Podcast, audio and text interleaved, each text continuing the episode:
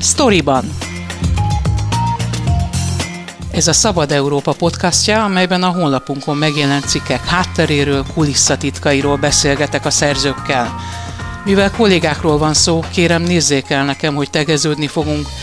Én Fazekas Pálma vagyok, tartsanak velem és munkatársaimmal.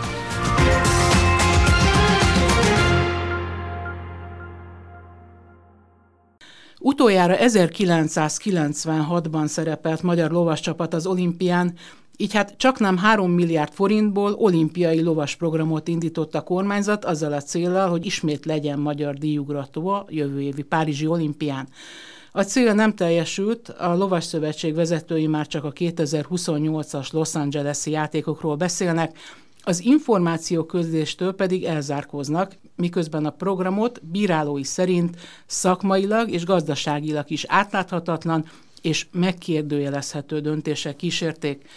A sztoriban vendége Pap Virág és Kósa András, ők ketten jegyzik a Csekonics programról szóló cikkeket, Virág az Ötvös Lórán Tudományegyetem kommunikáció és médiatudomány szakán tanul újságírást, és a Transparency International oknyomozói mentor programjában Kósa Andrással, a Szabad Európa főmunkatársával dolgozik együtt.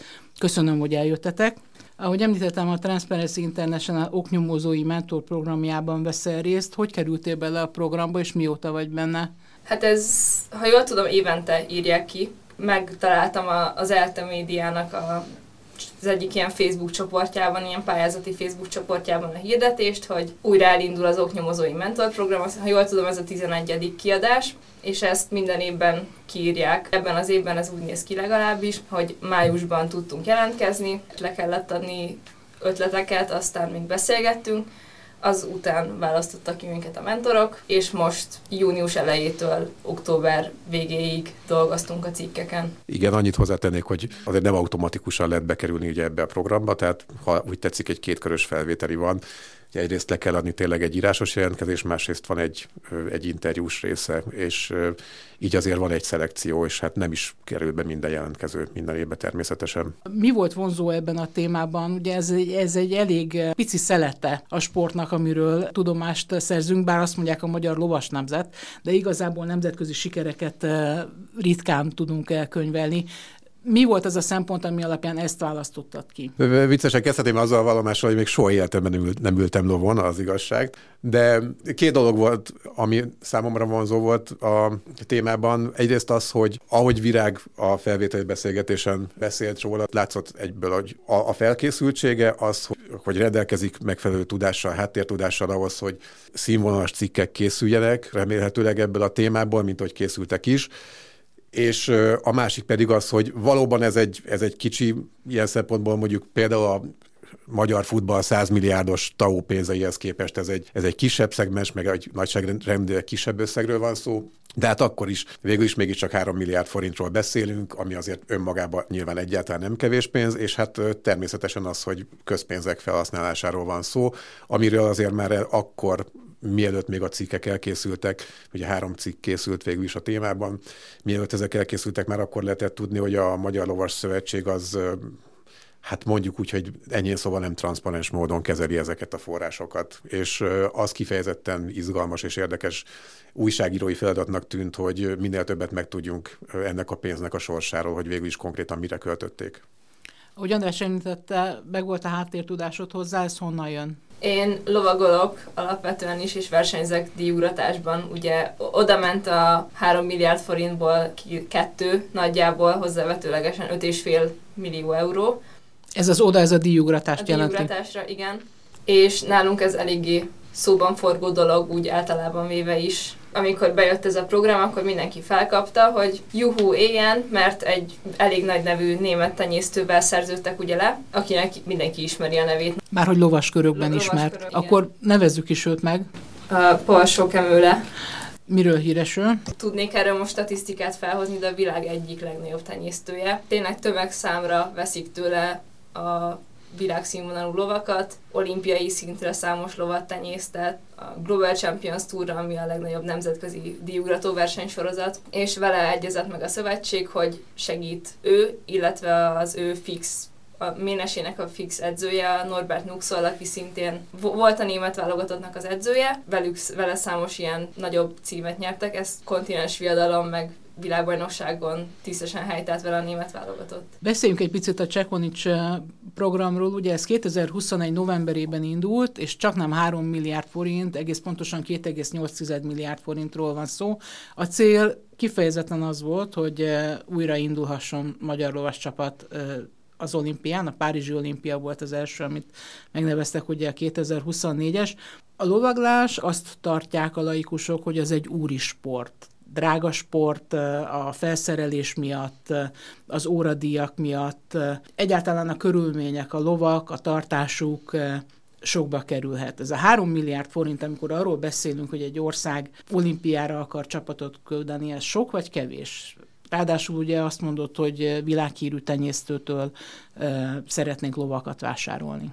Hát soknak így lovaz, lovagláson belül úgy semmiképpen nem sok, ahogy mondjuk amilyen mértékű támogatást kap mondjuk egy, fuc, egy foci, amit ugye az elején említettél a, a tavos pénzek, de nyilván azért ez is sok, főleg így magyar viszonylatban, hogy azért itt nem nagyon tudnak ekkora pénzzel gazdálkodni. 1,2 milliárd forint az éves költségvetése a Magyar Lovasport Szövetségnek, tehát ahhoz képest, hogy az éves költségvetésük háromszorosát, majdnem háromszorosát megkapták, ebből a szempontból nagy pénz. Az, hogy ilyen színvonalú lovakat hát venni nem is nagyon tudtak, mert akikkel versenyeztek, azokat elsősorban bérelték, és venni inkább arra vettek, költöttek, hogy a magyar tenyésztésbe behozzák őket. Ugye két millió eurót költöttek, vásároltak meg tíz lovat, és kettő és félért béreltek ötöt a program idejére. Tehát a, olyan nagy szintű lovakat ebből tömegszámra nem lehetett volna megvenni.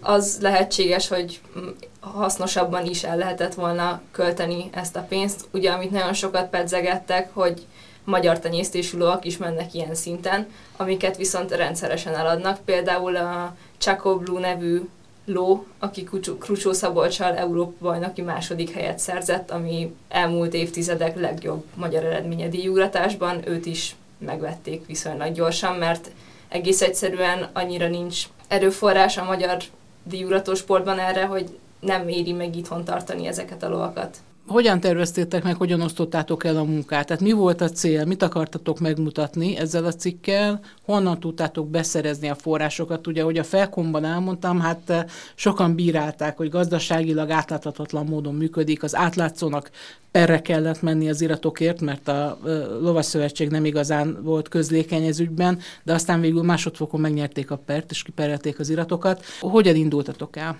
Először azért talán mondhatom így, hogy némi naivitással, bár illúziók nélkül természetesen a legszimplább hivatalos utat választottuk, és megkerestük a Magyar Lovasport Szövetséget, és tőlük kértünk volna információkat, és aztán természetesen visszapattantunk, mert ugye egy nagyon idézőjelben rafinált konstrukció és rafinált érvelés mentén, ugye ezt a pénzt, ezt a 3 milliárd forintot a Magyar Lovas Szövetség továbbetta a, egy a 100%-os tulajdonába lévő KFT-nek, és innentől kezdve viszont arra hivatkoztak, hogy már a klasszikus, ők, ők is konkrétan a klasszikust idézték egyébként, hogy elveszítette közpénz jellegét innentől kezdve ez a majdnem 3 milliárd forint, ezért aztán nem is jogosultak semmilyen tájékoztatást adni róla. Ugye emiatt volt a átlátszó per, meg egyébként több lovasklub is perli még máig a szövetséget, csak ezek a perek még nem zárultak ítélettel. Úgyhogy felmerült az is, hogy mi is pereljünk, de ez ugye ennek a programnak van egy időkerete nyilvánvalóan. Itt egyszerűen úgy nézett ki, hogy lehet, hogy a, a per nem fog addig lezárulni jogerős ítélettel, amíg a program tart. Ezért aztán az igazság, hogy alternatív csatornákat is kerestünk, és végül is azért sikerült megszereznünk ezt a, az alapszerződést, tehát a, ami konkrétan a Magyar Lovasport Kft. és ez a, ez a német lovasműhely között létrejött megállapodásról szól, és egyébként ebbe ugye ez volt az egyik első cikkünknek az alapállítása, hogy a, ebbe egyébként maga a Lovasport Szövetség jelenti ki egy az egybe a szerződés egyik pontjába, hogy az egész Csekonics program, vagy az a olimpiai lovas program, ez egy az egybe közpénzből és állami támogatásból zajlik, tehát már csak ezért is ki kellett volna adni teljes mértékben. Úgyhogy ez volt az első rész. Virágnak is voltak szakmai kapcsolatai, úgyhogy ők is segítettek. Ugye azt annyit talán el, el lehet mondani, hogy a Magyar Lovas Sportszövetség egy rendkívül megosztott szövetség. Éppen azért például, mert hogy a maga a szövetség vezetése az, az még a szövetség tagjai felé is egyébként egy eléggé bezárkózó vagy titkolózó politikát folytat. Csak egy teljesen aktuális dolgot hadd említsek meg, most november 9-én volt egy elnökségi ülés, és erre tudjuk azt, hogy többen, akik a szövetség bírálói, de egyébként azt magának a szövetségnek a tagjai, csak éppen a vezetés jelenlegi bírálói, szerettek volna elmenni, amikor jelezték ezt a szándékukat, akkor rögtön zárt ülésen nyilvánították az ülést, és nem adtak róla ki semmilyen információt. Saját tagjaikat zárták ki az ülésről. Igen, igen, pontosan. Tehát ilyen körülmények között kell dolgoznunk, de szerencsére végül is találtunk olyan forrásokat a kritikus oldalról, akik azért elláttak minket információval. Ugye ezt említsük meg, hogy más portálok az átlátszó és a 24 is foglalkozott a témával. Mi számodra virág a legnagyobb tanulság ebből? Tehát azon kívül, hogy, eh, hogy megismerted, hogy hogyan kell feldolgozni egy ilyen cikket, eh, és valóban egy oknyomozó munkát végeztél az András segítségével, mi az, ami a leginkább megdöbbentett, meglepett ebben a történetben? Volt egy képem arról, hogy mekkora az ellentétek így a díjugrató körökben, de hogy kifejezetten egy olyan is volt, hogy engem kerestek meg profi, tehát megélhetési lovasok, és mondták el, hogy ők mit látnak, hogy szeretnék hozzátenni a saját véleményüket. Ugye nagyon röviden azt el lehet azért mondani, hogy az a szerződésben is látszik, hogy egyrészt maga a szerződés olyan volt, hogy semmilyen pontos szempontrendszert nem tartalmazott arra, hogy ebből a pénzből milyen lovakat kell bérelni, hogy hogy történik a, a versenyzők kiválasztása, hogy, hogy mikor nyilvánítjuk eredményesnek ezt a szerződést, mikor nyilvánítjuk eredményesnek a, a német lovas műhely munkáját. A szövetség bírálói közül például többen említették, hogy mondjuk szerintük egy nagyon szimpla dolog, szerintük számos túlkoros ló volt a kiválasztottak között egyszerűen. Felmerül a kérdés, hogy érdemes volt-e ilyen lovakért például fizetni. Tehát ebből szerintem azért egy laikus hallgató is képet kaphat arról, hogy hát minimum jelentős kérdőjelek vannak a pénz felhasználásának a hatékonysága körül. A cikkek elsősorban ezzel a Csekonics programmal foglalkoztak, de aztán képbe került a Nemzeti Vágta is, ugye sok polémia ment a sajtóban a helyszínválasztásról, megváltoztatásról, és arról, hogy milyen üzleti érdekek állhatnak a háttérben. Ti mit derítettetek ki erről? Igen, ez azért is került képbe, mert egyrészt mi is nyilván felfigyeltünk arra, hogy az idei vágta az nem Budapesten a Hősök terén, hanem a Szilvásváradi Lovas Központban volt. Az már az elején adódott még nekem az abszolút laikusnak is, hogy akkor, ha eleve bevisszük egy lovas központba, nem kell olyan nagyszabású kulisszákat építeni, mint a Hősök, Hősök terén bárki láthatta, ugye a homokkal felszórni a teret, mobil ellátót építeni, stb., hanem eleve ott van egy kész létesítmény. Az volt a feltételezésünk, hogy akkor biztosan sokkal olcsóbb lesz a megrendezése. Még olyan feltételezésünk feltételezésre is éltünk, hogy a mostani gazdasági nehézségek miatt kifejezetten spórolási célból vitték Szilvásváradra, úgyhogy ebből a szempontból tűnt elsőre érdekesnek, és aztán kiderült, hogy egyébként nem, tehát a, a adófizetőknek semmivel nem került olcsóbba, mint hogyha a hősök terén rendezték volna meg.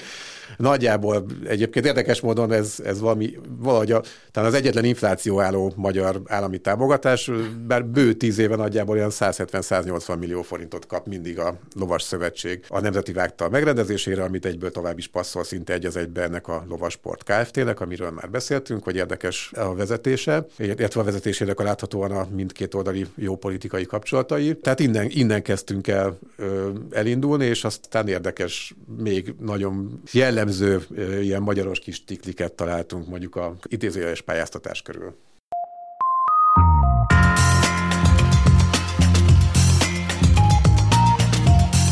Ez volt a Storyban, a Szabad Európa podcastja, a honlapunkon megjelent cikkek hátteréről, kulisszatitkairól. Én Fazekas Pálma vagyok, köszönöm figyelmüket munkatársaim nevében is.